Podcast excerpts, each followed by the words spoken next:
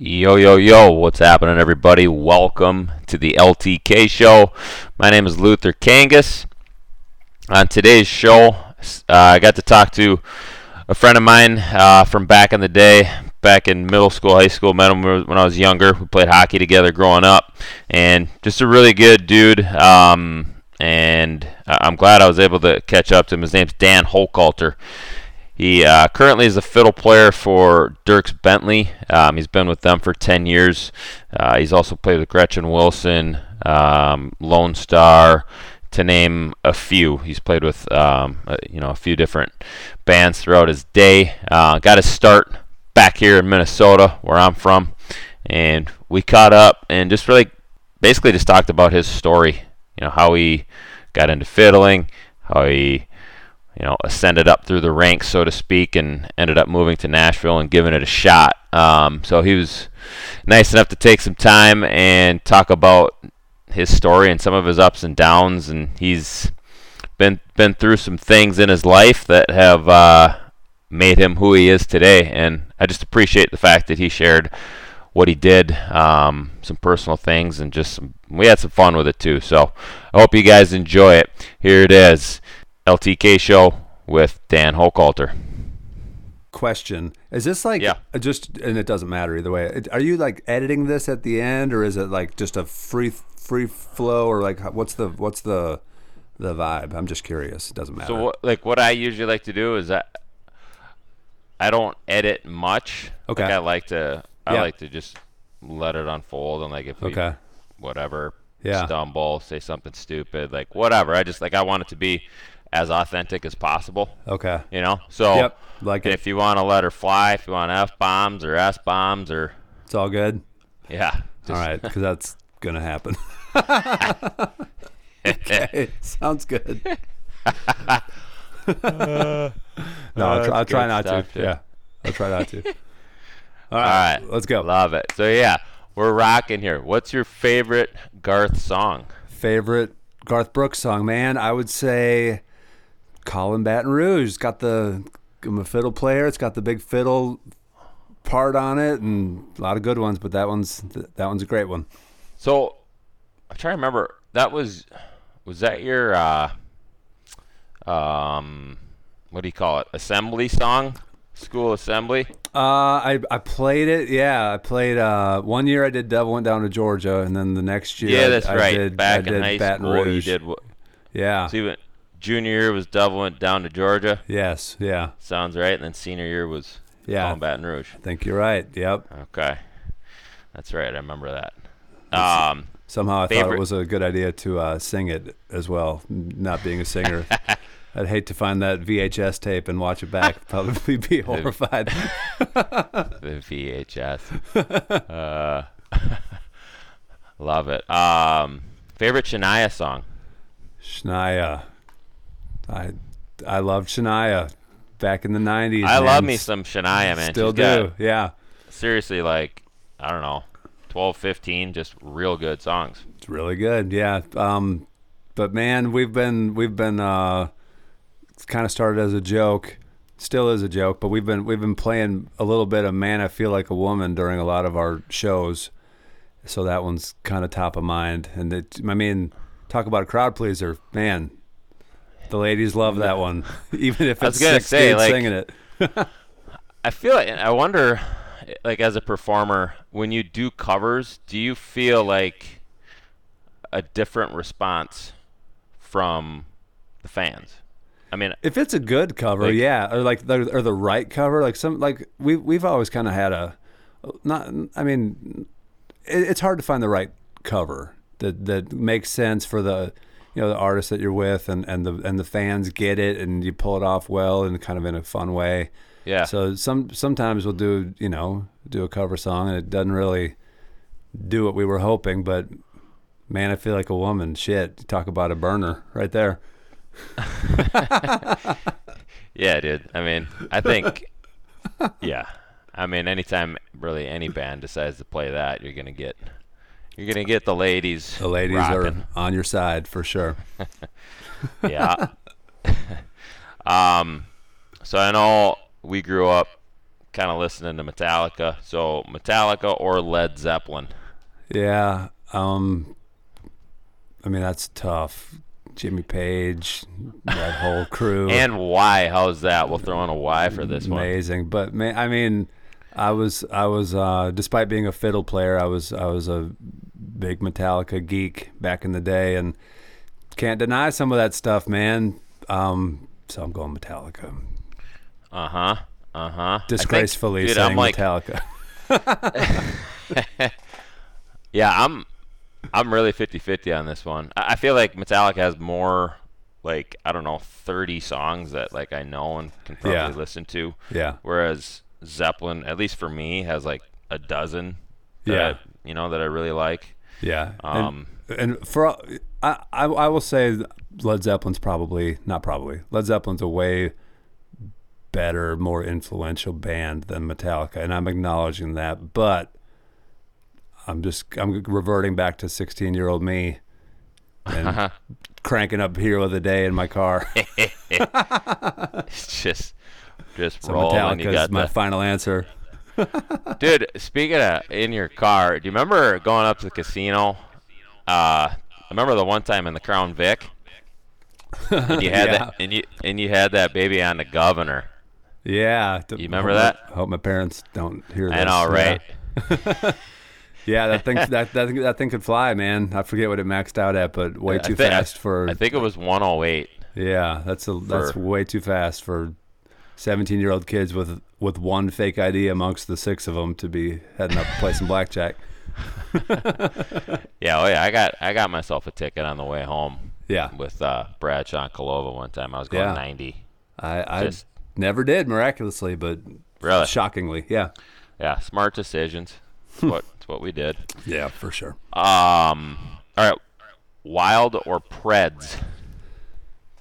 Wild or Wild. Preds? Nashville Predators. Yeah, well, I'm going. I'm going Preds, man. I got to go with Nashville Predators, which, uh, you know, I mean, it's, it's, games are so much. They're they're so fun down here, and we, we didn't even have a, a pro team really. When back when I lived in, in Minnesota, I moved away in 2002, so I I barely. I, I Remember I, the North Stars barely, right? yeah, I remember. I, I remember going to a North Stars game with my dad. I remember them going to the finals in '92, maybe '91, Yeah, I think it '92, was- something like that. Yep, I think it was 91, 92. Yep. Yeah. Uh, so and and you know, got a lot of love for Minnesota, Minnesota sports teams, but I'm I'm going Preds on this one. I'm, I would take the Vikings over the Titans, but I will take the Predators. All right, well that's Wild. good. That's Yeah. good. So you still watch the Vikes, like Still watch the Vikings. Oh, I mean, when, when they're on, can. yeah, when they're on down here, which is very seldom. Yeah, And you know, I got they got to make it deep into the playoffs for me to see more than a couple games, which has proven difficult. But uh, yeah, Vikings, Twins. Don't really care for basketball too much. yeah. Wolves, man, they're just like Yeah, yeah. yeah. I mean, once Kevin Garnett cause. left, I kind of lost a lot of interest. Uh huh. That was smart of you. um, the best hockey player you've played with since we're talking about hockey. Yeah. Best hockey player I've played with. Um, man, a lot of greats just in my graduating class. No Uh, doubt. y- your- yourself included. Eh, eh. Maybe not great. Decent. I don't know. Sure, we'll take it. stick handling whiz for sure. Uh, yeah, but we on on the road. Um, I, uh, get, we get a lot of chances to uh, play hockey once in a while when we have an off day or it just kind of works out. And we've gotten to skate with a few NHL teams during their uh, practice or or whatnot, and. Uh, got to skate with the, the Calgary Flames once up there and uh, skated with the whole team. And Jarome, Ig- how do you say it, Luther? How do you say Dude, I love it. Jarome Iginla. Aginla. If I had it Yeah. written down in front of me, I would say it right. Ig- yeah, got to skate with him, so I, I would I would say he's he's the best that I've had the opportunity to play with. Okay. Yeah, that's awesome. What other teams have you guys skated with? So Uh, Calgary. We, we, we skated with them. Um, we we've skated with. I guess it's we haven't skated with a a, a lot of teams. Thinking you back, And, skated like- with the Predators, or is that No, kinda- I, I never have. Dirk, Dierks has been out out there with those guys, I'm sure, but I've I've never uh, had the chance. But we've we've played uh, we've played at a lot of a lot of different uh, of the arenas and uh, Calgary. l- Like I said before we started, like my memory is awful. So there's there's probably some other ones, but I can't recall. We played with some minor league teams and, and stuff like that. And, Okay. Uh, like some junior teams up in Canada. You know, you want to get schooled by like some 15 year olds, go uh, go play junior hockey up in Uh-huh. It's pretty crazy. Yeah. Um, but yeah, we've had a lot of lot of fun getting to do that once in a while. Yeah, for sure. That's sweet. Um, have you ever been starstruck by someone? Obviously, you've met a lot of different artists and celebrities, and Yeah, it, uh, yeah, it's it's uh, it, it's always cool to to get to you know meet somebody that you've always respected and and uh, you know been a fan of your whole life and stuff. And I've had I've had a lot of opportunity to, to do that. Fortunately, um, the one one uh, instance that comes to mind is is uh, seeing Garth Brooks for the first time. This was like maybe like five or six years ago or something like that, and it was kind of you know, he hadn't been touring again. He hadn't been making new music and, and stuff. And, and he was just kind of off the radar for like 20 years or whatever. And uh, I was backstage at the ACM Awards, which is this country music award show out in Vegas every year. uh And uh, I was backstage and walking down the hallway, and there's there's Garth, Big G, standing in the hallway. And I, and and uh, I didn't I didn't bother him or talk to him or anything, but but just like seeing him standing there, and he's big. Like I, I thought he was like kind of a shorter guy until I Yeah. first saw him. He's a tall guy. He's big, and uh, so I was just like, holy shit, that's that's Garth Brooks standing That's- right here. I imagine So- his presence probably had something to do with it too. yeah, that too. But he's You like know? he's he's just a he's like six He's feet big dude, tall. huh? Yeah, he's like Yeah. he's like a big guy, and he's got a got the cowboy hat on, and he's and he's Garth Brooks. right. did you did you meet him, or did you just like see him and you're like, holy balls, that's Garth? Uh, th- that that time I didn't I didn't talk to him or meet him or anything. But Okay. but as as uh, uh, uh, you know. Li- living in, in Nashville and doing what I do is it's just it's just kind of surreal at times. A, a couple months ago, we played for a, uh, a funeral memorial for this uh, legendary radio DJ named Bob Kingsley, who was the Okay. host of like the uh, I forget what the countdown was, but but the the country big country countdown that everybody listened to back in I think it was America's Country Countdown or something like that. Yeah. Um, Yeah. But but he was like you'd know the voice for sure, right? right. I think so I we- know the name even too. Yeah, now that you yeah. Yeah. So we, we played his. He passed away a few months ago, and we, we played his memorial. And uh, Dierks was there, and there was some songwriters there that were kind of, uh, you know, just playing songs to honor his memory. And Garth Brooks was there with with Trisha Yearwood, and and we. Uh, long story short, we wound up being the house band for Garth and these other people that were that were there at the part of this thing. We played uh, "Will the Circle Be Unbroken" at the end of this memorial service, and played a song with Garth Brooks. Man, it's pretty pretty pretty wild. Yeah, that's yeah, that's phenomenal. Hey, Yeah. yeah, that's freaking cool. Um, all right, last one is gonna be what's your favorite Dirk song? Favorite Dirk song? Um, man, it's I'm I'm lucky because he's got a lot of great songs. So it's so the shows are, are fun every single night, and uh, you know I've I've been with him now almost ten years. So I've played these songs literally hundreds of times. Um, but the, but it's it's still fun. He's got a lot of great songs, a lot of really fun songs. But if I was to pick one, I would probably say "Free and Easy." Um, just a Free good, and Easy. good feel good song. Got the banjo rolling, crowds clapping along. It's always a good time. Yeah, yeah. You know what song I like, and tell me, I don't know if you played it often. Is "Trying to Stop Your Leaving."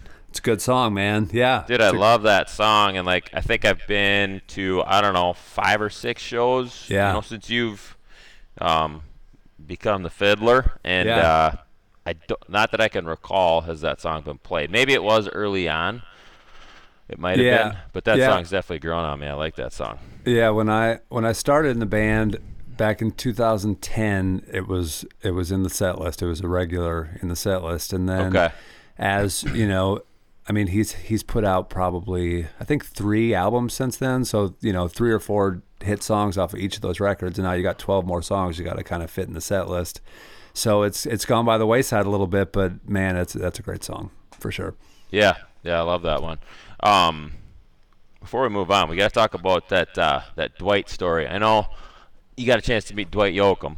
Yeah, I love that. Um, and you played with him, right? yeah, yeah. We did for sure. Uh, yeah, I'm I'm a I've always been a huge Dwight fan. Saw him at uh, uh, I forget what theater, maybe the Orpheum or something in Minneapolis back in like the late '90s, you know. And uh, I've always been a, a big fan of, of Dwight and his former guitar player Pete Anderson and Yeah, dude, didn't he wear like shades or whatever?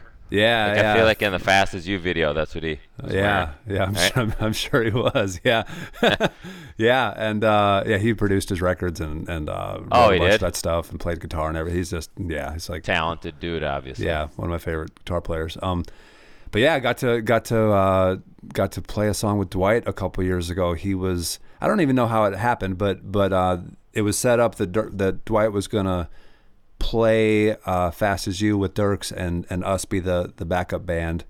Um, so yeah, we got to got to meet him, and you never know. Like you know, when you meet somebody that you know that you're a fan of, you don't know if they're going to be like totally cool and awesome, or if they're going to be complete assholes, or or what you're going to get. You know, but Yeah. he was he was great. He was really really cool, um, and it was it was a lot of fun to get to uh, play fast as you with him. Yeah, um, yeah, it's pretty pretty funny. The uh, we we were playing this for the CMA Music Fest, which is this country music festival. It happens in Nashville every June, and uh, we're doing fast as you. And um, you know the the big outro of that song is just like this crazy guitar solo that lasts for like didn't didn't didn't. Dude, I love that song. Yeah, Oh yeah, got that, and then the the the, the ending is just like this great soul that just kind of goes on and fades out on the record, goes forever. So we're doing that, and our guitar player's like you know rocking out, having his moment, um, because we're all so. I mean, we're we were all so pumped to to get to do this with Dwight. He's like he's like the man for all of us. Our guitar player's from Kentucky. Dwight's from Kentucky. Like a big. It was it was really Dwight's cool for all of us. cool, man. He's just like, the he's coolest. freaking cool. Like he's He's- he's yeah. an actor, like Yeah, musician, like just yeah. he's he's just yeah he's he's Dwight Yoakam, man. Gets He's to wear the tight pants and he pulls it off. It's like, dude, for sure. yeah. So our guitar player is like rocking out the solo, and and you know Dwight comes up to him and he he gives him what I think was intended to be like a little like like a you know attaboy like kind of nudge, you know, but he he uh he kind of he kind of hip checked him into the boards a little bit, and. uh and our guitar player kind of stumbled forward, like, "Whoa, hey, like, what was that?" And Dwight thought it was pretty funny, so he he uh, went on to do it about you know three, four more times. And this is like on on television. Our guitar player's trying to like nail the part and, and play, and he's getting like hip checked by Dwight Yoakam. So it's- I'm sure it's out there on YouTube somewhere. It's pretty funny. yeah, Dwight and Dierks, YouTube it. I'm gonna, yeah, I'm gonna, yeah, I gotta watch that for sure. That's great. I love it. Um, sweet man. Well, let's uh, let's roll into um, kind of how you got into. I guess really just kind of how you got into fiddling. When did that start? I remember, like, didn't you start? I don't know, like we were you were young, what four or five, something like that. Yeah, I was I was pretty young. Um, back to this memory thing. I don't I don't remember even starting to be honest, but Yeah. But uh, I was I, I was just shy of four when, when my parents got me started on on uh, violin lessons, and uh, I was me and my two sisters were we were watched by uh, my grandma on my mom's side um, during the day while they while my parents worked and stuff, and, and my grandma uh, told my parents that, sh that they thought I was kind of musically inclined for whatever reason. Yeah. So uh, my parents were, as the story goes, I don't remember any of this, but Yeah. as the story goes, um, they wanted to get me to start on like a some sort of lesson, you know, some sort of musical lesson to kind of see if that would take or whatever.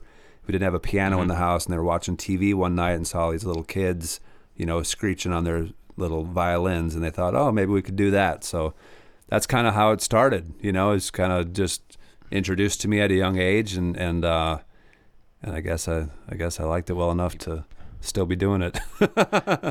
Yeah, that's that's interesting because Yeah. I wonder.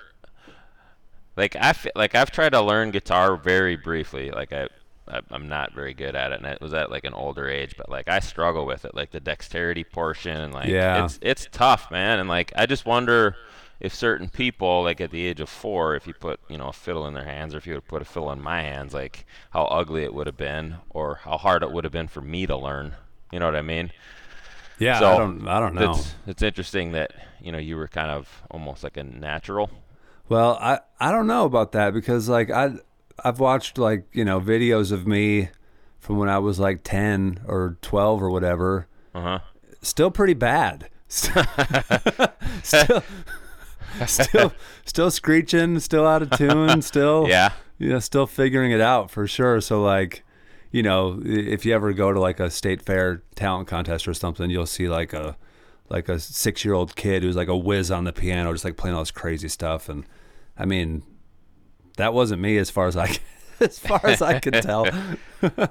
Yeah. Well, obviously it takes practice, and you know Yeah. you just wanting to be able to do it too is the other half. Yeah, yeah, I, I, I guess, yeah, and and for for me, like once I got a little a little older, um, you know, and and country music kind of became a thing. That, you It know, did, man. Actually, now that I think about it, the timing was pretty good for Yeah, you. Like, yeah. like in the mid '90s, I feel like it got popular. Like It- I it def- remember yeah, when I was in, I don't know, maybe we'll call it third, fourth grade, and like my sister was, li- my older sister was listening to country, and I'm like, ah, this is stupid, this is dumb. yeah, And then like two years later, I'm like, dude, I love country. Like, yeah, Just all of a sudden. yeah. I feel like my my parents both, you know, enjoy music. My mom, my mom's like the biggest Willie Nelson fan ever, and and uh, my my dad and my mom recently just they just wanted to get rid of all their like vinyl records that they had. So I, me and me, I took I took a bulk of them, and my other sister took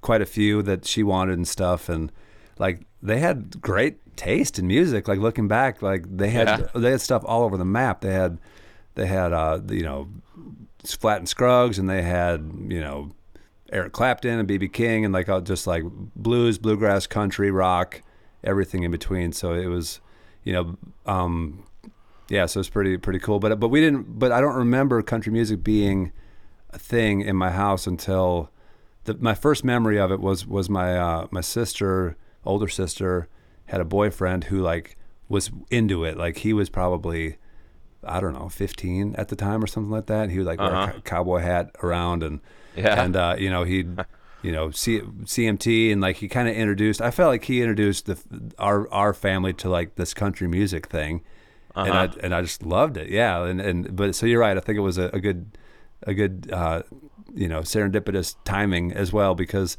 it just it was it was everywhere in the in the in the 90s you know when we were both kind of figuring out what kind of music we liked on our own and stuff and it was just like it was it was huge yeah absolutely I think you know to go a little deeper into it. Um, I wonder how much of that it can be attributed to Garth, like just the fact that he came in and brought in like a new flavor and kind of like a rock type of energy yeah to it. yeah You know, and I feel like he did a, you know, he was very influential in like popularizing it yeah in the I states mean, at least. ab- abs- absolutely I played you know Central Park for for God's sakes like how many country artists can do that it was just it was just this phenomenon in the 90s like just like and and I I, I wish I was here in Nashville in in the 90s when that was happening because I'm sure there were a lot of Oh, people yeah. rolling their eyes at, at Garth like oh gosh Right.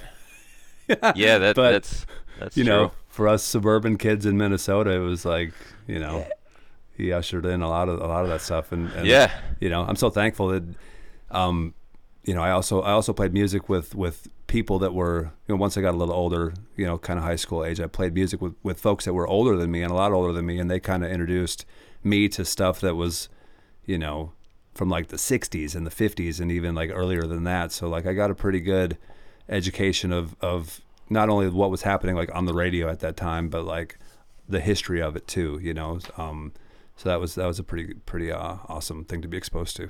Yeah, so so you do like I don't know, the lesson thing, you start to get better and then I don't know, when do you feel like this is like becoming a passion of yours or like, you know what, I kinda wanna pursue this and, and take it to another level. Yeah, um, I think it was like once once like performing out like in in public, like once that kind of became more of a more of a thing, I think Yeah. I think that it, it became a lot more fun. Um, I uh, you know, I, I I never wanted to like, and I'm still this way. Like if you know we're hanging around at Christmas, and, and this never happens, but if it did, like if someone's like, "Hey, play us a Christmas song," you know, I'd be like, "Ooh, I don't want to do that." In this like little, this like little environment, and it's all like my family, like it's totally safe little little place, but like playing for like a small intimate crowd like that, not my thing. But like when you like in front of like strangers, whether there's a hundred or or a hundred thousand, it doesn't matter. Like much more comfortable with that than being in like a small little. That's weird, huh? Yeah, it's, It's kind of interesting I can't- dynamic.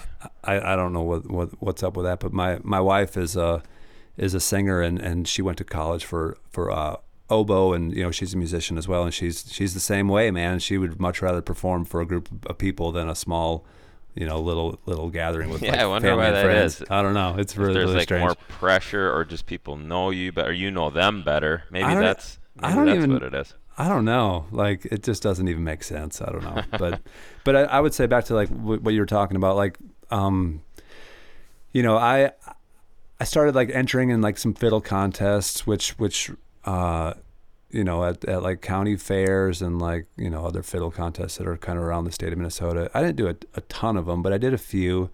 And you know, if you won, you got like fifty bucks or a hundred bucks or something like that. So that was that was pretty cool Nice to like perk. Play a couple songs and then and then uh, get to you know get a get a check at the end of the day if you if you won. I, I remember the first one I did. Um, it was the Suede Pines Fiddle Contest, That's what it was called, and it was Suede up in I think it was at uh, up in St. Cloud, Minnesota, somewhere up there. Okay. And I won this thing. There's you know there may have only been two kids in it. I don't remember, but I but but but I won it. I got a hundred bucks, and I was like, dang, this is awesome. So went to Best Buy, bought myself a Discman and two CDs. They were the first two CDs I ever bought, and it was uh, Spin Doctors, Pocket Yes. Full of Kryptonite, Let's and, go. and the Metallica Black Album. Oh, really? yeah. And Wow. uh, Spin Doctors didn't get a lot of play, but the Metallica one definitely did. yeah, that's a yeah. Every song on that Black album pretty much is Yeah, yeah, listenable. But what is there? Two on the Spin Doctors. yeah. I, I, I couldn't tell you. Probably You got Little Miss and uh, Li- Little Miss. Yeah, Two and, uh, Princes or whatever that. yeah, yeah. There's yeah. There's another. There's a third. I'm I'm spacing Yeah. on the third one, but but yeah. Um, but yeah. So like playing out for fiddle contests, and then uh, I did a couple.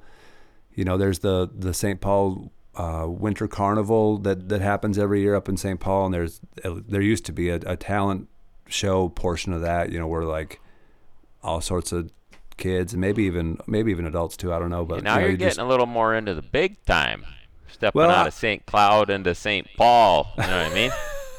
yeah down No, I mean the- for real. Like that's Yeah. a bigger deal there. it's a, right? a bigger deal. Yeah, I, I remember uh, I had this song worked up, and we were gonna, you know, it's gonna enter this this talent contest, and I think I think the audition was at the Rosedale Mall, if I'm not mistaken, maybe. Okay. And Uh-huh. and if you if you like, you know, made it past this audition, then you got to be in like the actual like finals for the talent contest or whatever. And so I so and I did, and I got into this finals in the talent contest, and I, but I didn't I didn't win. I didn't I didn't win anything at all. I think I think like I was talking about like some virtuoso piano player probably won. I'm I'm sure. Um, But I but through that I I uh, just our, our family kind of met some other people that that put on shows around town, like kind of like a variety show. And they were like, you you know, if you wanted to do this, it'd be it'd be really, you know, it'd be a good experience. Play some music in front of people and stuff. And so uh, I did that uh, for a little while, and we would play it like, you know, a couple times a month. We'd play it like I don't know, nursing homes and Elks lodges and just kind of wherever, you know. Yeah. And through that, I met some other musicians, and they kind of took me under their wing, and then we kind of started doing our own thing, and and uh, you know, I, I I was lucky because I was in like high school and I was in a band, but all these other guys that were in the band were like age 40 to 75 so they had all these crazy years of experience where I didn't have any and I was just learning from those guys all the time so it was a really yeah, they a really cool experience yeah All that knowledge onto you. yeah for sure Yeah, that's cool. So that was that was high noon. Is that Uh, that was what was that? That was like uh, you probably remember there, there, there was an uh, there was an accordion guy named John Steiner. Yeah. Yup. Uh, he was one of them, and Yeah. uh, and there was another there was a guitar player named uh, Chuck Pike who who was probably in his seventies at the time, uh, and he he was like this awesome jazz uh, you know guitar player guy that played all these crazy chords up and down the neck, and it was just like nothing I'd ever seen before. Yeah. And then this other guitar player named Russ Wolf, who lived in Stillwater, uh, and he he was like the, you know, he was probably in his seventies too. Um, he played this he played this 1938 Martin D28 that he uh, that he bought brand new back in 1938, and he played it his whole life. And he just had he was just a wealth of of country music history, and just a wealth of knowledge. He had like, Yeah. you know, stacks and stacks of, of sheet music and music books and, and recordings and all this stuff and it was just like he just knew everything about about the history of country music and I learned I learned so much from from him in particular. It's Yeah. really really great experience. Yeah, that's awesome. So then you're playing with those guys. That was like in high school, right? Yeah, that was like uh, probably middle school, high school. Yeah, and we would, you know, kind of same kind of thing. Like we would play, you know, we'd play for like, uh, like you know, um, Market Fest is, is a you Yeah, know, the the, the weekly yep. yeah like town festival thing in White Bear, uh, up in Minnesota, and we'd you know play for, you know, sometimes play for nursing homes and just like like I said, Elks lodges, and people would just like, you know, just hire us to play music for just kind of any, you know, family reunions, just kind of anything and everything. So it was like a really great education in in just like you know being a working musician. You know, like you you got your gear, you put it in the in the trunk of your car, you drive to the gig, you set set the shit up. You know, you play you play songs, you figure out what songs people want to hear, what songs people don't want to hear. You kind of read the room a little bit, and Yeah. uh, and you know maybe like you know somebody asks for a certain song that I've never even heard of because I'm 15 and I don't even I don't even know what some of this stuff is, you know. But the other guys know it, so they play it, and I'm kind of like listening and trying to improvise and trying to like trying to learn on the fly. So it was a it was a really amazing education, and then we got paid at the end of the day. So it's you know made made 50 bucks and went home too. So it's it was a pretty cool experience. Yeah. Really getting your feet wet, eh? Yeah, really exactly. Yeah, learning the, the tricks of the trade, so to speak. for sure. That's cool. Um, so, and then rolling into high school. Um, so, when did you like? When did you get in with High Noon? Was that high school or was that after? Yeah, uh, this- High Noon was this uh, this cover band that that played uh, around Minnesota and kind of Like the you know, regionally, upper right? Like- Midwest. yeah, yeah, Okay. a lot of a lot of Minnesota stuff. We during my time with them, we went to North Dakota a couple times and probably into Wisconsin a little bit, but you know mainly like you know they had this circuit in Minnesota that they played all the time, and it, the band had been around. I don't think there were any original members when I was in it, um, but Okay. I think the band had been around since like the '80s, so they they had like a, a really a really great following, and and you know they would they would play these places, and you know fifteen hundred, couple thousand people would show up, so they had they had like a, a really good following around the state, and uh, that that was probably for me it was probably like I want to say '98 or '99, so I was like a, a junior maybe, junior or senior in high school, um, and and uh, yeah, we played like Friday Friday nights and Saturday nights pretty much pretty much every weekend. Um, you know, we'd play from I want to say nine to one. I think the bars closed at one at that Uh-huh. time. Maybe they still do. Uh, and yeah, so like you know, Friday night, my, you know, my typically my parents would would drive me to the gig, or or once in a while, like one of the other band guys would would give me a lift and and uh, you know play for four hours in a in a smoky bar Yeah. with a bunch of people getting drunk and and then That's right. uh, Smoking you know, back then too. Yeah. for sure. Yeah, absolutely. So it was, it was kind of an interesting uh, way to spend your Friday nights as a As, as, a a junior. seventeen-year-old kid. yeah. Right. Yeah. Yeah. I think. And it, yeah, it wasn't every weekend, but it was it was a lot of weekends, you know. And uh, but that was great, great experience. Just you know, in another way, just like learning how to be, you know, to be entertaining on stage and not, you know, there's sometimes there's more to it than just standing up there and, and kind of playing your part with your head down. You know, you kind of got to Right. open up a little bit and be engaging and, and all that kind of stuff. And, uh, you know, once again, I was 17. The next youngest guy was probably 30 and then the oldest guy's probably like 45. So like I'm learning from these guys that have been doing it for as long as I've been alive, really. So it was pretty pretty incredible experience. Yeah, I remember. I th- I want to say I went up to like Elk River to watch you guys play. Yeah. Some bar. I want to say when we were in high school, and Yeah. yeah, it was like one of my first times being exposed to that type of environment too. Yeah. Did You they know, let Did they let you in? I'm trying to remember. maybe, maybe I was 18. I don't know. And then like Yeah. I feel like I. It might have been like a restaurant bar, so like it was okay. Oh yeah, yeah. There was Type of some of those. Yep, for sure. so yeah, I do remember that. Um, yeah, yeah. So that was high school. That was high noon. Um, when did you decide to to go to Nashville or, or move to Nashville? Uh, yeah. So that was like so I graduated high school in in uh, 2000, um, and then I wound up moving to Nashville towards the end of 2002. So a couple years, a couple Did years you after that. did you? Yeah. So so graduate 2000. You moved in 02, like the yeah, like the yeah, fall, like fall, if I remember right. Yeah, and that was when you enrolled in school there. uh, yeah. So Was that your um, intent to do that? Yeah, school was kind of the kind of the the the cat well not catalyst but the just the kind of the excuse to to get down here you know like come down here and go to school and and uh but really I want I I, wanted to to play music you know that's that's that was the ultimate reason to get down here. And um but yeah I, I enrolled at, at uh, Belmont University. It was I wanted to I figured like music business would be a good degree to get and it was the only school that I knew of that had that. There's a there was a few others back then that I didn't even know about, but but uh, yeah, w- enrolled at, at Belmont, and then um, as as it turned out, I wound up kind of kind of wound up touring at the same time that I that I was going to school, and and kind of did both until I eventually graduated. Okay.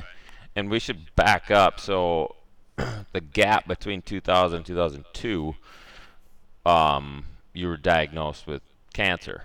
Yeah, yeah. So I was uh, so graduated in 2000, and then uh, in like 2001, um, you know, it was a it was a high noon gig. Actually, I, I I woke up one morning and I was like had this crazy fever, like 105 degree fever or something like that. I was really sick. Yeah. Um, did, wasn't feeling good, but and I like had these crazy chills and everything. But I had a gig that night, so I was like, well, got to go to the gig. so, Yeah. so I did, and uh, you know, I, I wore like a jacket the whole night. It was like this. I remember it pretty well. It was just, it was a stuffy, tiny, uh, tiny bar, basically. I don't remember uh, where it was. It was in like southwestern Minnesota somewhere. Uh, but it was like 200 degrees in this in this room. Like everybody was sweating their ass off, and I'm up there in Yeah. my jacket, like I'm freezing. And Really? like, what What is wrong with you?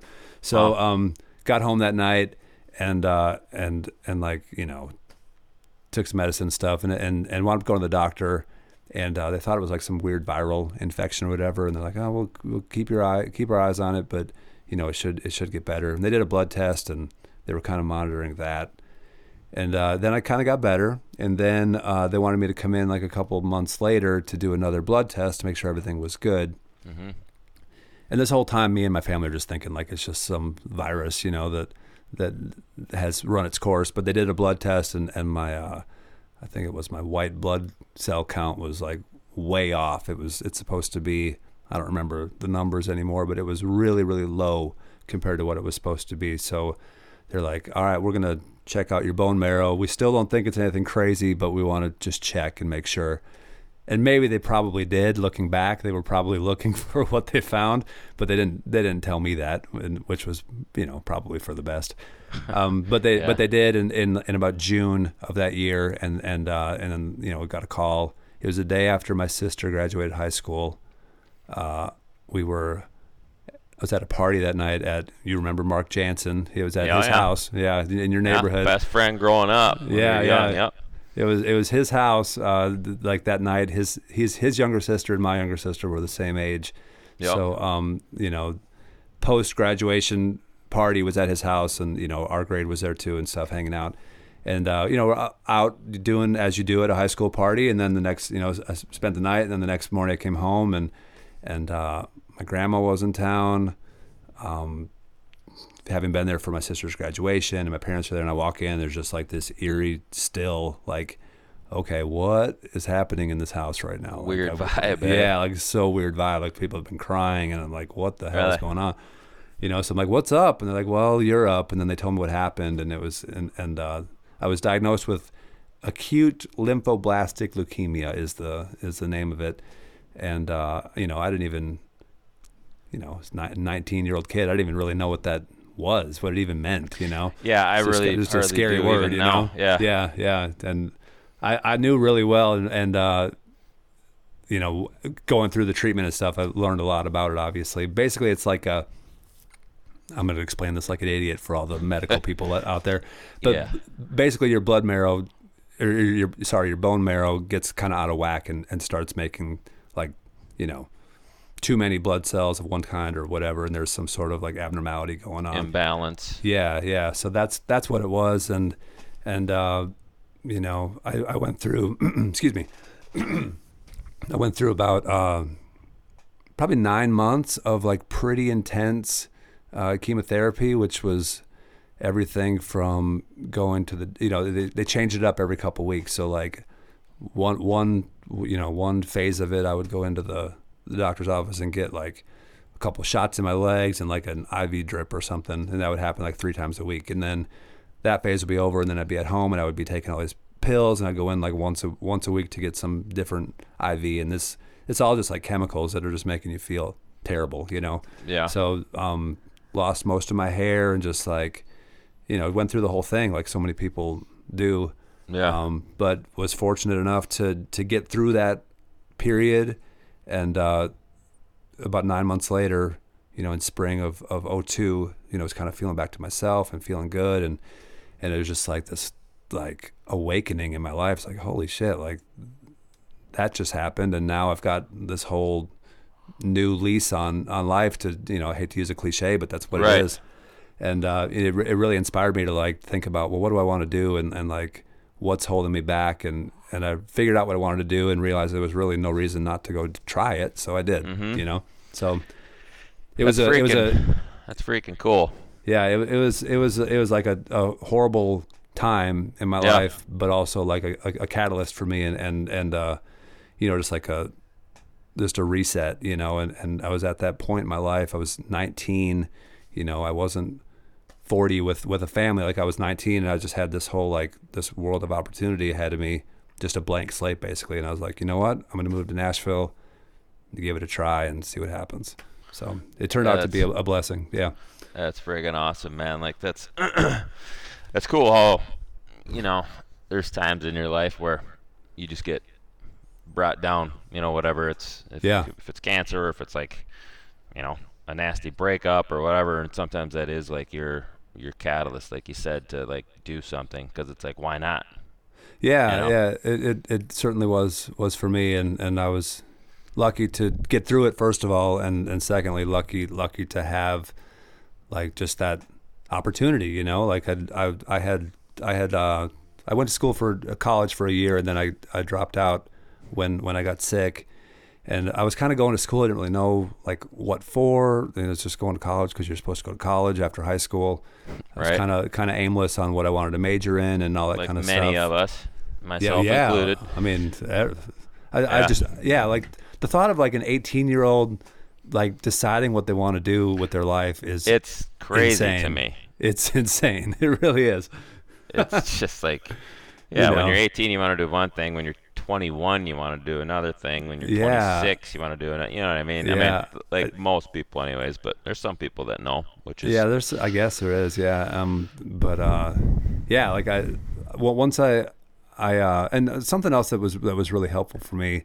Um, high, we talked about High Noon, that that cover band that I that I played with for a while. So when I came into the band, I, w- I took the place of another uh, fiddle player that was just a couple years older than me. Um, his name was Nick Hoffman. Right, he's he lives in uh, he lived in Minnesota at the time and played in that band. And he left he left that band to move to Nashville to try to like get a gig or whatever. And he was able to do it. He moved to Nashville and he he hooked up with uh, with Kenny Chesney's uh, band leader and wound up getting an audition with Kenny Chesney. And this was kind of like before Kenny Chesney like blew up and became Kenny this Chesney? m- megastar. Yeah, like, way.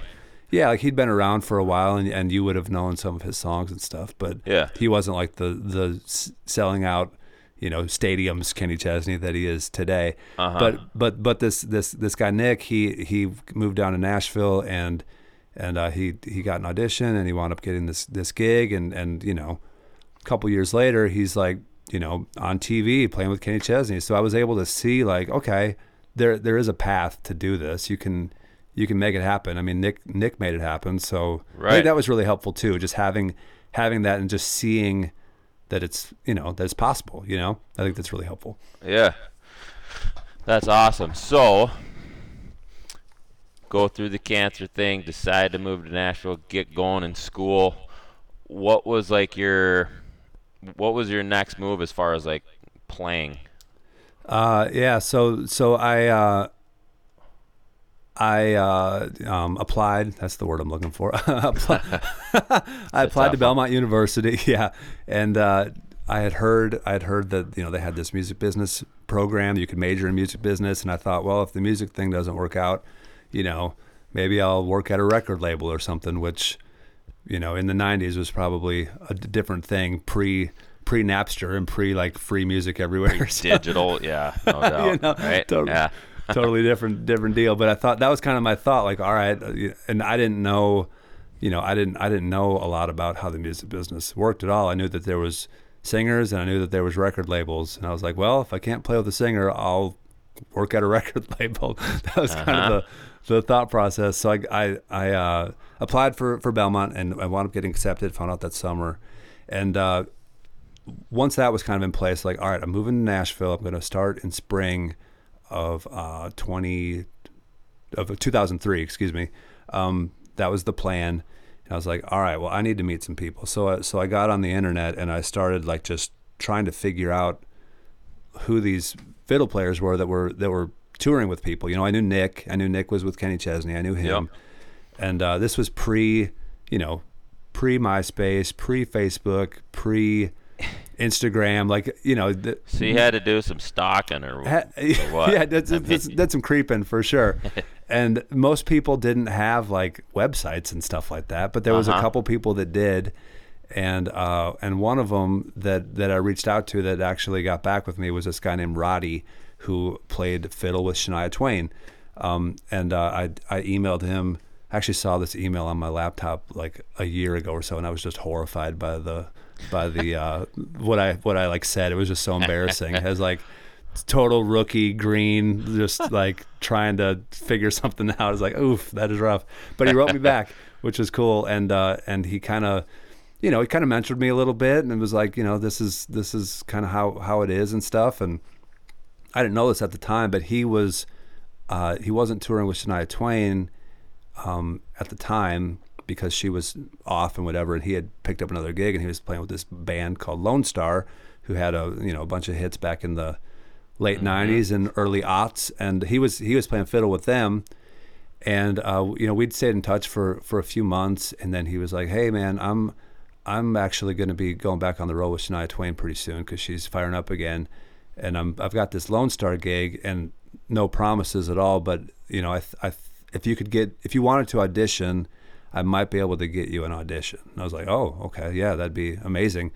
So, um, so he was able to make that happen, which is looking back, it's just so miraculous that that was even a thing because it just doesn't happen very often. But it was a it, it allowed me to get my foot in the door. Um, I drove down to Nashville with my with my white truck and you know some guitars and, and yeah, the Let's S10. go. Yep. You know, drove down to Nashville to to do this audition, and uh, the only person I knew in town was this Nick guy that I was telling you about, and he was on the road, so I didn't I didn't know anybody. So I stayed at the Best Western near Music Row, and uh, kind of set up camp there. And this whole time I'm like, is this is this audition like even really gonna happen? Like what what is going on? You know, but but I didn't care. You know, it was a it was Right. a, a fun story if nothing else Uh huh. Yeah. and and uh, and it wound up happening. I, I drove to the the guitar player's house. Uh, his name is Michael Britt. Um, he's since become a, a good friend, and uh, drove to his house and and uh, played through some songs with him or whatever. And he's like, "All right, man. Well, if you want to come out and do a couple shows this weekend, you know, we'll try you out on the road and see what happens." I'm like, Just "Shit, like bam. okay, yeah." So I did. Um, got on the bus, you know, and totally, you know, we, we rode a bus. The, the way the way that band was structured, there was four guys that was like they were like the Their main, main four, right? principals, right? And then they had a couple of side guys. Uh, so it was me and two other side guys, this bass player uh, named Robbie and steel guitar player named Brad. And it was the three of us, and then like the the, the road crew, you know, the roadies, and we're on this bus and. 20 year old me like goes up to the bus and I don't I've never been on a bus before. I don't know where to put my shit. I don't know like what I don't know anything, you know? yeah. but they, probably looked at me like, okay, this guy will be here about five minutes and then we'll be on his way. But uh, I, I, you know, did the weekend. The shows went went good as far as I could tell, and then at the end of that weekend, they're like, all right, we're gonna try out a couple more people. We'll we'll let you know. So like, okay. So I drove back to Minnesota, and I just waited to see if they would call me again. And then uh, a couple weeks later, they wound up calling. They're like, "Hey, you know, we want to hire you if you want the gig." So it was Just it like was boom. crazy. Yeah, How was that phone call? Awesome or what? yeah, I, I don't remember the specifics of it, but I remember just being like, "Holy shit!" Like that just happened. Can't even couldn't even believe it. Um, Yeah. So I'm I'm I know how like, you know, if there's other musicians out there listening, that's not how it happens ever. Like it's so crazy that that it that wound up happening that way. Um, I was really fortunate to to have some some mentorship early and and just kind of things just kind of fell into place. So um, wanted to play with Lonestar for like two and a half years, and it was a it was an incredible. It was two and incredible half. Huh? Yeah, I remember um, you guys came up to Fargo and played. That was a fun little concert up there. I don't know if you remember Yeah. that. Yeah, for sure. Yeah. Um, all right. So two and a half years with Lonestar, and then like, what happened from there? So uh, let's see. From there, uh, and my, my time with, with Lonestar was was incredible. Like the, those guys were really, really great to me. Uh, you know, I, I look back and I think like, gosh, they hired this twenty year old kid. You know, fresh Green off the boat. Y- Yeah. yeah, just like they then just gave me such a Huge such an- opportunity. yeah, I mean, an unbelievable opportunity. So I was, I mean, I was grateful at the time, and looking back, like having having the perspective of being here 17 years now, it's like, damn, like that. I can't even believe that that they even did that. So it was really amazing of those guys to to, give me that opportunity and, and give me a give me a shot at it, you know.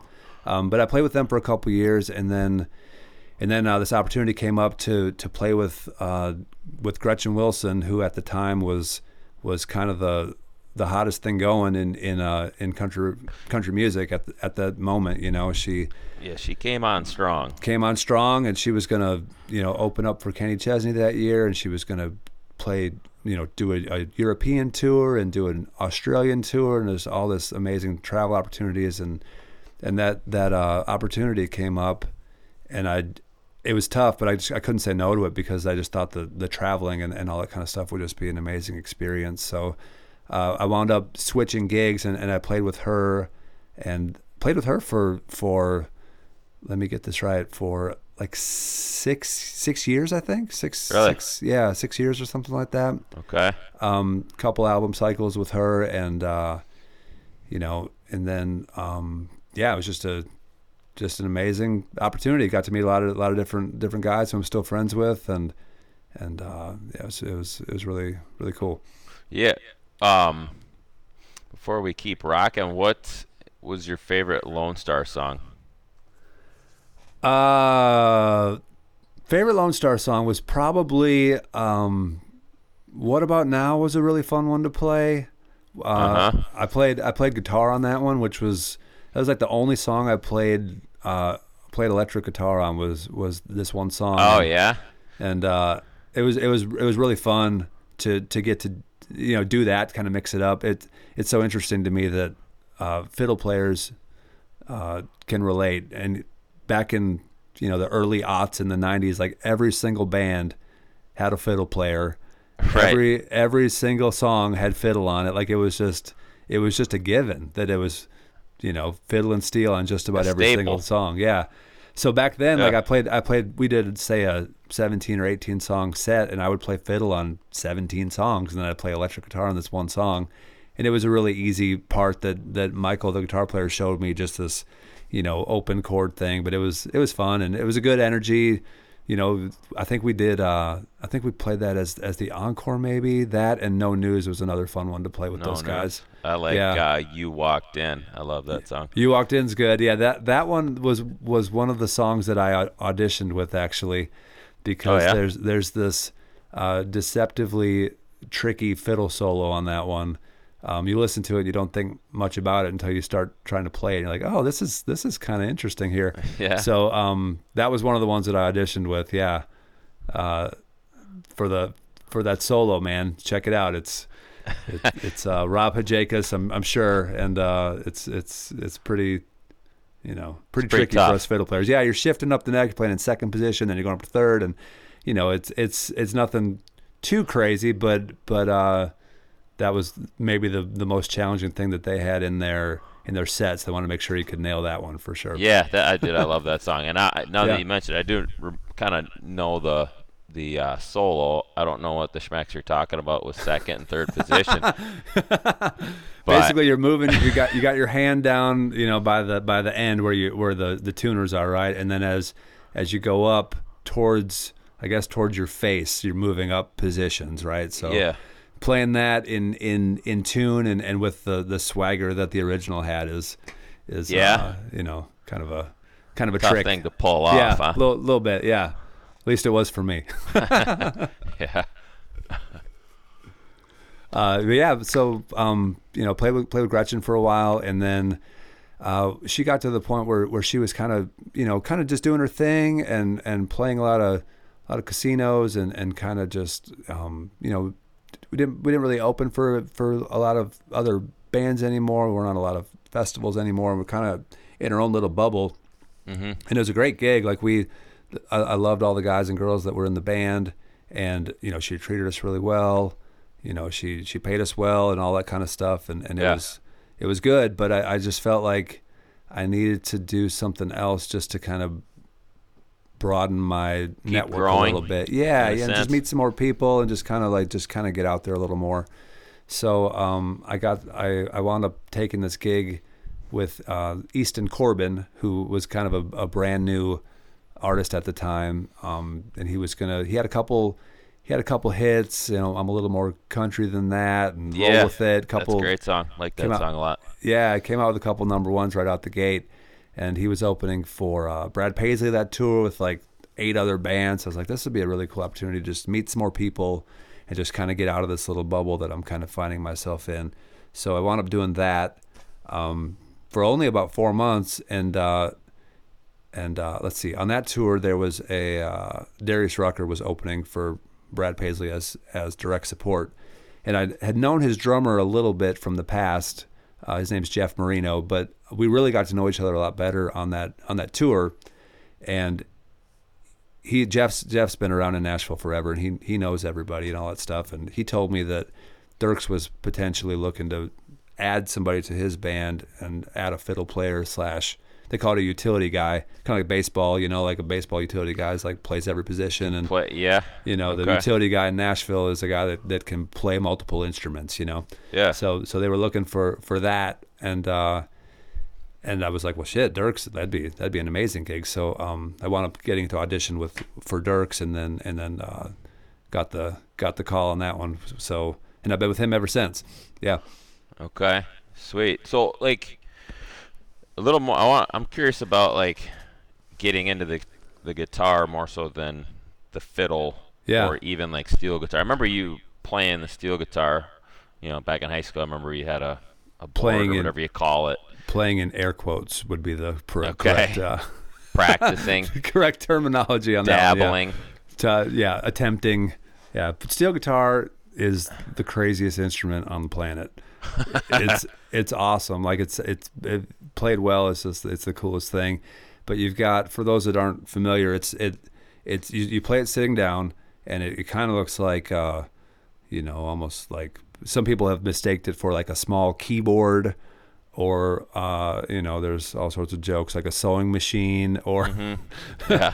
or uh, you know the electric uh, cheese grater. You know, that it's been called. This it's just this like contraption, right? And you're and you're sitting down at it, and your left foot has access to anywhere from like three to eight pedals that it can hit, and those pedals bend certain strings up or you know up a half step or a whole step.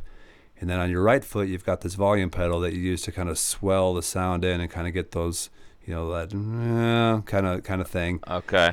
you know your your your left hand is holding a bar a steel bar that like goes up and down the the fretboard to change your pitch your right hand has a thumb pick and two finger picks so you're playing you know up to three different strings at a time while you're sliding the bar while you're hitting the pedals with your left foot while you're doing the volume pedal with your right foot and if- Unreal. and as if that wasn't enough, then you're then there's these levers on the left and right side of your knee, both knees, and you're you're if you you know bend if you push your knee out to the left, your left knee out to the left, it'll bend a certain notes a certain way, and if you push it to the right, it'll bend other strings a certain way. Wow. Same thing on your on your left foot. So it's just like this crazy mad scientist contraption. So you I have thought- like almost like is it six controls? Like both your hands, both your knees, both your feet? yeah yeah Okay. Yeah, and and within that, like you know, your left foot can hit any of these eight pedals that are on your on your your left foot, and then you know, on top of that, there's a lot of times there's two different sets of strings on the top that call necks. So this it could be a double neck Why not? steel. So like one of them is tuned a certain way and has a certain set of pedals and knee levers that affect that. And then the other one is tuned a different way and it has this whole nother set of pedals and knee levers that affect that one. And it's just like this. Cr- I don't even. Just I a don't know, man. machine. It's it's it's pretty pretty bonkers for sure. Wow. So I thought it'd be a great idea to learn how to play that, and that lasted about about six like- months. F this. Yeah, f this for sure. Leave that to the professionals. So how like how'd you get into the guitar then? What prompted that or, or Uh, had you been playing like when we were young? I don't really remember. Yeah, I mean a, a little bit. Like I I bought I bought a uh, an Epiphone 300 dollar Epiphone uh, acoustic guitar. That was like my first guitar that I bought, and and this like you know this uh, folder I guess with like chords written on it. You know, like you, your chord formations, like all your majors and minors, and all kind of stuff. So I had had those two things, and uh, I was talking about these uh, musicians that I used to play with, these older guys, and, and Russ Russ Wolf was the guy's name that I that I mentioned before. That was this encyclopedia of country music. Um, and he the, he played guitar, so it's, he kind of showed me some stuff on it. So I kind of dabbled a little bit. I never I've I've never taken a, a guitar lesson or anything like that. I probably should, but um, I'm you know I just kind of figured out how to play chords and that kind of stuff. So um, yeah, it wasn't like something that I would, and even still, like I'm not going to be out there like shredding a solo or anything like that. But you know, I'll, I'll hold down the hold down the rhythm for sure. Hold down the fort. Yeah, it was Yeah. funny. George, our buddy, you know, he made a kind of a funny comment, or I think he said it. He's like, "Yeah, our, our buddy Dan's a fiddle player for Dierks Bentley, but he plays the fiddle for what? How many songs? How many songs do you play fiddle for now?" Uh, I, as of the latest set list, one. it's just awesome. Yeah, he's a fiddle player for Dierks. It's just like, Yeah. ah, actually, Yeah. he's their guitar player. Yeah, But- it's the the sec, the secondary guitar player for for sure. Our our our lead guitar player, his name's Ben Helson. He's he's just a a monster bluegrass guitar player and and can play everything. He's pretty incredible. So I just I, I, I let him take all the all the all the real stuff, and I just, just kind of Keep fill the it rhythm. out. yeah, I guess. Yeah. Uh, love it. Um, so you progress with Dierks. Obviously, how long you've been there? What? How, how long you been with them now? Uh, ten years. Okay. Wow. So 2010. All right. Yeah. Yeah, that's crazy. Been a pretty wild ride with him, huh? Yeah, it's been fun. Um, he when when when I got added to the band, uh, he had just put out uh, this bluegrass record that he that he made. Uh, it was called Up on the Ridge, and it was a total departure from you know a mainstream country record. He had all these great bluegrass songs and great bluegrass players on there, and, and he was just feeling like he wanted. I guess he was feeling like he wanted to add a little bit more of that kind of instrumentation to his his live show. So uh, he he decided to bring on a, a fiddle player, and from Okay. that, you know, from there, like we we you know we played a few songs off that record every night, and, and a lot of his older hits that he that he had at the time. Um, and yeah, it's been a, it's been a wild ride. I think I think he would say that that that bluegrass record kind of marked like kind of a new beginning for his for his career. Um, I think it was, you know, and I don't know the reasons behind it, but it, but it feels like since then he's kind of had this like second, you know, th- thrust in his tra- trajectory for you know for his for his career. And he's had a lot of lot of hits since then, and and uh, we've gotten to do some some really cool stuff for sure. So it's been it's been fun. It's been it was almost like you know I came on and at the time uh, a new bass player had just joined a couple months prior to me, and a new guitar player had kind of joined. So it, I, maybe it it was almost kind of like a new just a new thing, a new energy, a new a new band. for his Um, whole. Yeah, deal. I think I Yeah. think so, and and uh, and it, it's just been all that to say. It, it's been really fun to just kind of see see it happen because he's he's had a lot of success um, in the last ten years, and it's been it's been really fun to be along for the ride. Yeah, oh, that's awesome. Um, so fast forward, what like what's what's new in uh, in in the Dierks realm as far as shows or touring or Yeah, we've well we've taken a uh, a hard left turn and started a uh, a uh, country '90s country cover band called the Hot Country Nights. you know I've seen that on Instagram. All right, tell me about it. Okay. Yeah, so so this was probably uh, you know four years ago, five years ago. Yeah. Um, it's five years ago actually. As my, my daughter had just been born, and we, we we had some off time coming up. Typically, you know the the the late fall and, and winter months are pretty slow for you know touring bands. There's there's not a lot of uh, I mean there's no you know summer festivals and stuff like that. So it, it's kind of a slow time. There's not a not a ton going around going on around the holidays and whatnot. Mm-hmm. So we we thought, well, man, let's let's start a band and just play cover songs, play '90s cover songs, and and play, you know, get a gig down on Broadway, downtown Nashville, you know, and just play play once a month or whatever, just for the hell of it, just for fun. Yeah, So that's kind of where the idea started. And then, uh, you know, we, we learned a, a ton of songs and, and we went really deep, like, you know, really studying the, the, the parts and, and trying to, you know, f- just really nail every, everything that, that we were hearing on these, on these old records from the nineties. And so we, we started with that. And then we, I, th- I don't even know how it evolved, to be honest with you, but we, we, uh, thought it'd be apparently thought it'd be a good idea to dress the part and kind of dress up like 90s and then that Yeah. turned into us you know getting getting like some some you know crazy 90s clothes and and uh, mullet wigs and all that kind of stuff. And then we played a couple shows around around Nashville for fun and uh, you know it was a great time. And then it kind of went away and we did the Dierks thing again for a while. And then the hot country nights kind of resurfaced and we're like well maybe we should do something again. So we you know played a couple shows and then it kind of died down. And uh and then Dierks had the idea think it was maybe a year or maybe two years ago that the hot country nights should open Dierks's shows so like we would play mm. in character, in costume and stuff at like seven o'clock, and then Yeah. you know the Tenille, Tenille Townes or whoever was uh, our like opening act would would perform. Uh, she she was our opening act last year, and I think the year prior uh, it may have been Jon Pardi or somebody like that. I can't remember. But um, anyway, so like we would play first, and then the real opener would play, and then the middle act would play, and then Dierks would come out and do his real show at the end. And it was interesting because you're playing for this crowd who's there to see Dierks Bentley, and Dierks is up there as the Hot Country Nights with a wig and you know pit viper sunglasses or whatever, and and people had no idea that it was him. Like Really? no like he's singing the songs, he's got the same voice, but people just had no clue what they were watching. So there's a lot of a lot of confusion in the crowd. Like, what are these guys for real? Is this a joke? Like, what what is happening?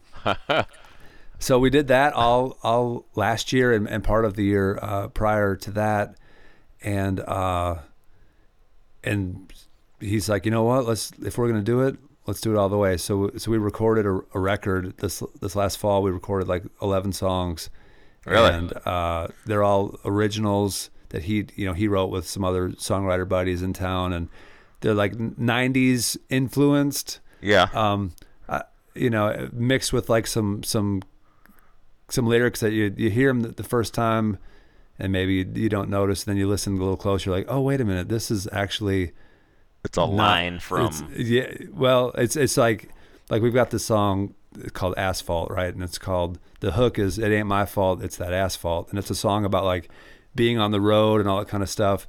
But it's really a song about about ass as well. So it's just kind of that kind of thing, like kind of silly, not taking ourselves too serious, and and uh, you know, it's it's gone way further than I ever thought it would. We've we've got a, a record coming out this year, and we're we're doing dates as the Hot Country Nights this this spring, and uh, it's it's a joke gone way too far at this point. But that's kind of keeping us busy. Dierks is kind of in between uh, album cycles right now, um, and uh, we're kind of doing a few Dirk shows this year and, and a few Hot Country Nights shows this year as well.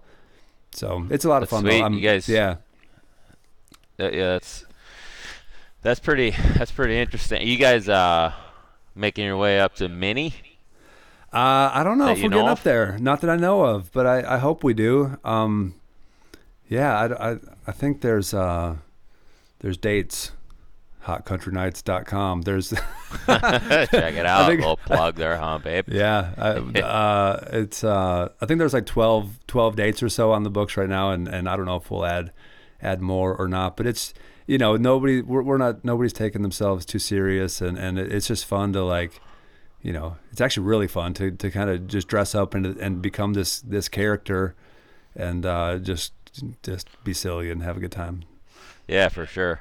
That's that's freaking awesome. Um, well, I appreciate you doing this. Uh, what I want to do is end it. Speaking of having a little fun, I don't know if you remember um, seventh grade computer class. I want to say it was seventh, maybe eighth. Could have been eighth, but yeah, I remember. Mr. Yeah. Mr. McGregor, Shannon McGregor. See, I, w- I would not have remembered that, but that's that's a good memory. Yeah, I remember me, you, uh, Kyle Eliason was in there. I'm pretty sure. I forget Uh-huh. who else, but yeah, Yeah, we Whoomp. Whoomp was huge. Whoomp, It was there it is. big song. Yeah, yeah, we drove the teacher crazy uh, singing "Whoop." There it is in in our uh, computer typing class.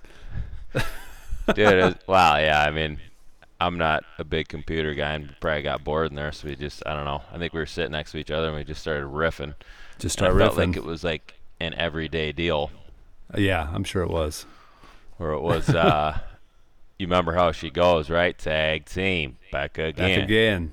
That's all I got. But yeah, I That's remember it? that part. Tag team back again. Check And then I- wreck, and let's begin. buddy, I'll on, co- party people. Let me hear some noise. You got that or no? Nah, I- I'll come in on the chorus, man. That's I, I don't have it.